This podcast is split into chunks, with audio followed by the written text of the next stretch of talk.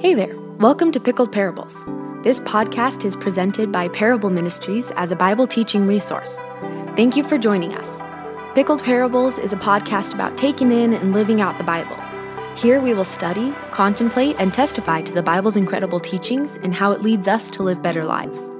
To stay up to date with all things Parable, follow us on Instagram at parable underscore ministries and visit our website at parableministries.com. We hope today's message finds you well.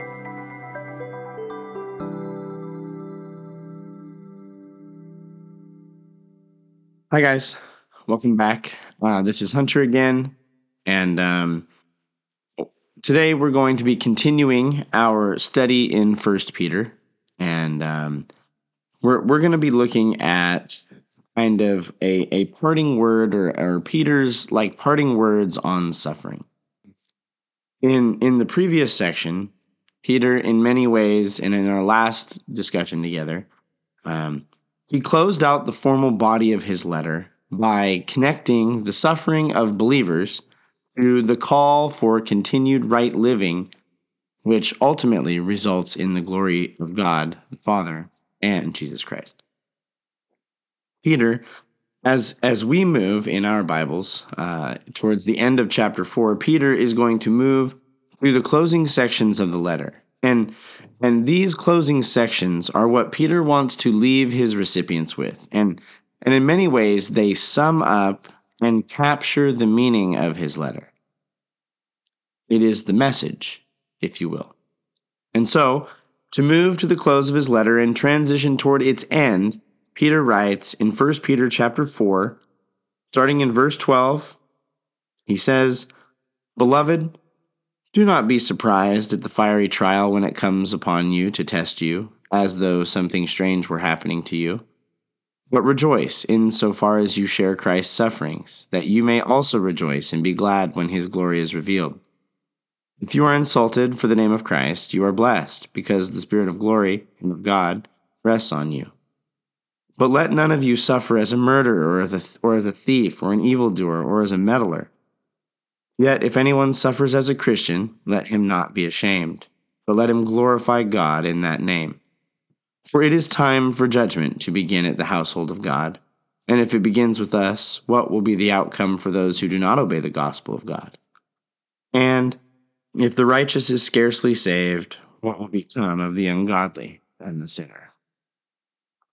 Peter begins this new section, and in his closing comments, uh, and in it, he addresses his audience, audience again with a term that he has used before. Uh, and this term is going to pop up a lot as Peter closes out his letter. Uh, but he calls them beloved. To remind us, this beloved group is not called beloved because they're Peter's best friends or they're people that Peter agreed with everything on, or they're not even beloved because they're people that Peter hangs out with all the time. Rather, there, there's something else that causes Peter to regard this audience as beloved. These are believers who, through persecution and their own suffering and identification with Jesus, which Peter has highlighted in previous sections, they have been dispersed to different parts of the world. Peter said that suffering some dispersion, others in other ways, was a part of God's good foreknowledge. In other words, not only does God have a plan for our suffering, but in many ways, He foreknew our suffering in Jesus. It is to this group, this beloved, that he, he is closing this letter out to the dispersion. He tells them not to be surprised at the fiery trial when it comes on them. Fiery trial is an in- interesting phrase for us today. Depending on where you look at history, it's been nearly a hundred years since there was a public burning of any type in America, especially in our time. The term fiery trial evokes quite an image. it, it, it is often interpreted as a metaphor for the pangs of hell or burning difficulty of sin and temptation in our lives, the many difficult and tumultuous circumstances we face. And, and I must say, it is no less than that. But In their world, public burnings and killings were much more common. As such, a letter addressed to a group of believers who likely had seen, heard about, or perhaps were themselves in danger of being burned to death for their faith. When Peter writes the phrase fiery trials, that was a very real thing. Whether or not Peter used the term fiery trial as a means to invoke an image, um, I'll, I'll, bet when his audience read this, their brains went to a specific and, and pretty specific idea. Nonetheless, Peter tells them not to be surprised when they face these fiery trials. It's as if Peter is asking them, What did you expect? As a Christian, what did you expect? As a Christian who's living out the, the life of Christ, as Peter has discussed, did you expect something different? These trials, um, even unto death, exist to test you.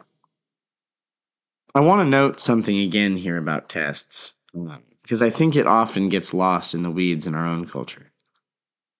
In our times, we have a real negative view of tests. We think of a test as this incredibly difficult or great task or evaluation we must do to prove something. And, and if we don't pass it, it is to our detriment. And that's not wrong. Like, that is kind of what a test is. But in many ways, what we have made tests to be is very negative. It's a thing that you must prove yourself. In the Bible, God is pictured as testing his people often, presenting them with a test. And we might read that and we might think, well, man, that's not good. But but that is that is God is good. And the tests in the Bible exist for them to demonstrate what they've learned, to demonstrate their faith. It is an opportunity for them to display their faith and offer it up to God. Tests, though challenging, are presented by God who gives his people good things. Peter said, as believers, we shouldn't be surprised by these. We shouldn't be surprised by these opportunities which might challenge our faith, to, to encourage us to show our faith, especially in the culture that we live in. As a result, there may be trials related to our act of showing faith. And so he tells this beloved group of dispersed Christians that they should rejoice. And he goes on to tell them why. In verse 13, he says, but rejoice insofar as you share Christ's sufferings, that you may also rejoice and be glad when his glory is revealed. We rejoice because when we face these trials, we partake in and identify with the suffering of Christ our Savior. I believe this is the attitude that Jesus spoke of in, in Luke's Gospel. Um, Luke chapter 9, starting in verse 23. And Jesus said to them, If anyone would come after me, let him deny himself and take up his cross daily and follow me. For whoever would save his life will lose it. But whoever, but whoever loses his life for my sake will save it. Fiery trials. Peter says when we suffer for Christ, we get to share all the more in his glory when he is revealed. Because when we pass the test, we are saying my faith, the Jesus that I believe in, is greater and of more value and is of more significance than succumbing to this trial. Imagine a lifetime of passing that test, and in the end, it all pays off when Jesus is revealed. Peter goes so far as to say suffering produces a blessing in believers' lives. If someone insults you because you are a Christian, Peter says you are blessed. That's counterintuitive. Rarely do we feel blessed when we are insulted. often it feels quite the opposite. But the argument is this if we endure these trials because our faith to a point where after someone would insult us because of it, it's very likely we have already proven the genuineness of our faith. As a result, we may not say a lot in return, except that God's Spirit, the Spirit of glory and power, is in us. And that is of greater significance than any trial, more important than the difficulty of any test. It's a blessing to have God's Spirit on us, to have God dwell with us. That is the blessing. Matthew captured this notion when he said in the Beatitudes, Matthew chapter 5, 11 tells us, Blessed are you when others revile you and persecute you and utter all kinds of evil against you falsely on my account. Later on in his gospel, in Matthew 10, verse 20, says, For it is not you who speak, but the Spirit of your Father speaking through you. Brother will deliver brother over to death, and the father his child, and children will rise up against parents, and have them put to death. And you will be hated by all for my name's sake. But the one who endures to the end will be saved. Jesus told his followers they would face persecution, that they would be hated. When we endure suffering, we can be assured we have a blessing by God. Not because we suffered. Peter isn't arguing self harm or flagellation. We are blessed because we have the Spirit. I want to note there's a presentation of the gospel today that presents it as Jesus has has died to free you from the cares and worries of this world. And while that is part of our future hope, when Jesus spoke about the process of being one of his followers, and when Peter writes about the process of being a Christian, they're both pretty clear. Um, it, it will be faced with a fair deal of suffering in this life. If someone gives you a gospel that says, once you believe this, you have it on easy street, I'm afraid that is not real. Peter also notes we need to suffer for the right reasons. People suffer as a result of their sins all the time. He says, Let not one of you suffer as a murderer or a thief or an evildoer or as a meddler. As Peter's discussed in the past, in the past, there's a difference between suffering for the sake of Jesus and suffering as natural consequences for our sins. Peter's language about blessings and our suffering paired with his reminder to not suffer because of sin, the idea is if we live lives categorized as being meddlers or evildoers or forbidden thieves or murderers, we suffer. Then, even if we have faith in Christ, the testimony of our suffering is marred by the natural consequences of our sin. Rather, Christians should strive to live lives of integrity, lives that are that are above reproach. The idea being that we live lives categorized as contrary to these things so that even if someone were to insult or malign our name by saying, well, we had done this, and those who have observed our character would see how we live and say, mm, it's not consistent with who I know them to be. Above reproach. This testimony upholds the blessing we have in suffering.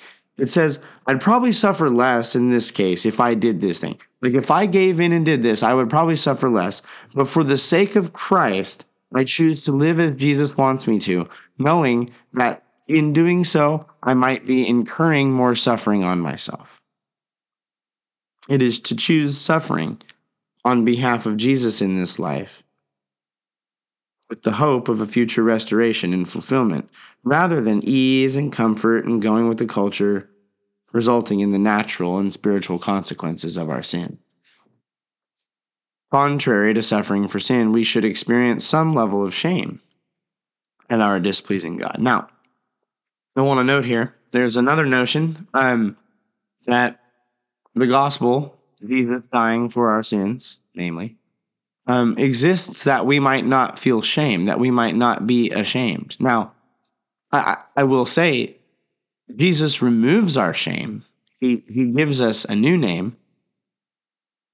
But as Christians, if we live in such a way that is starkly against the desires of our Father, what we know to be right and to be the way we need to conduct ourselves as we are moved by the Holy Spirit, we ought to feel some shame. Now, it shouldn't linger, but we should feel it. But when we suffer for the sake of Christ, we should not be we should not be ashamed of that. In that we have the opportunity to bring and give God all the glory for allowing us to endure and sustaining us in suffering, as well as bearing witness to the worthiness of Jesus in the midst of it. The ability of believers suffering to bring glory to God is directly related to God's righteousness and his judgment. Peter says, Yet if anyone suffers as a Christian, let him not be ashamed, but let him glorify God in that name. For it is time for judgment to begin in the household of God. And if it begins with us, what will be the outcome for those who do not obey the gospel of God? And if the righteous is scarcely saved, what will become of the ungodly and the sinner? God is just and righteous. Likewise, God will judge all people, even those who are members of the household of God. Again, judgment, an idea that I think is often shied away from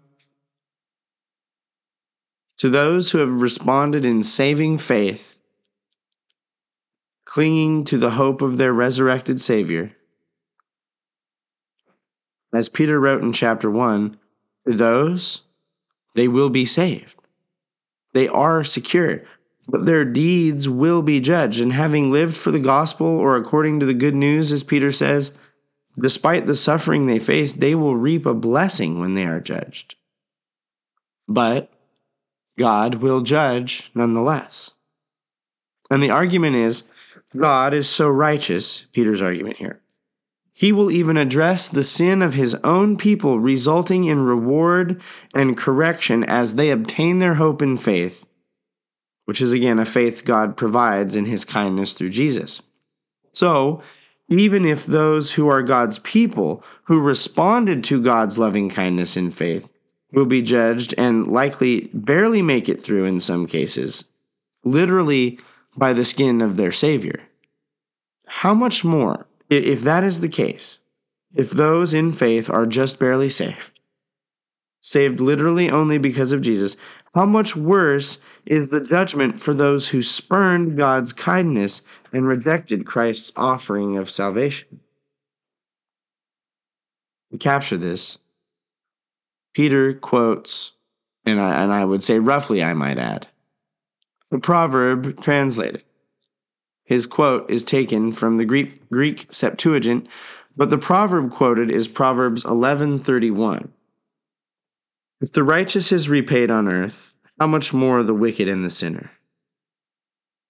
The proverb, in its context, um, seems, if you read Proverbs 11, it seems to suggest that the wise or the righteous will reap the due reward of their righteousness, while the wicked and sinners will receive due punishment. Now, the thing about Proverbs that we have to remember, especially in this case, is that they are general wisdom.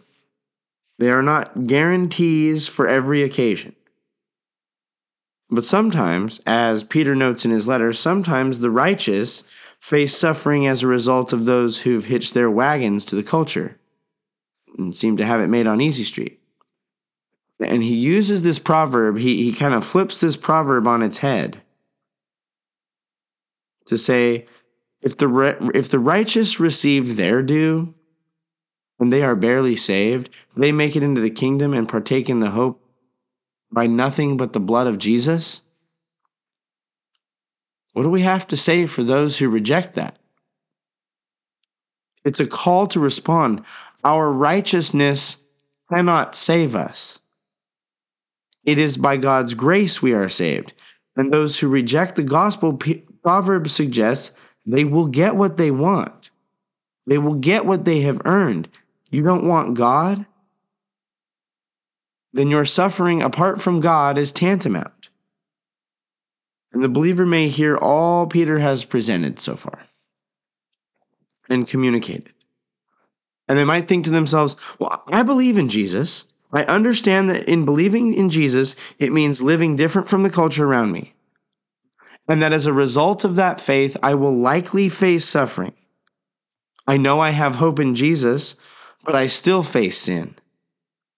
And though I sin, I know I will give an account in judgment, and in Jesus Christ I will be saved. I don't want to sin, but suffering is difficult. Peter knows. And he goes on to address this concern. How do we proceed?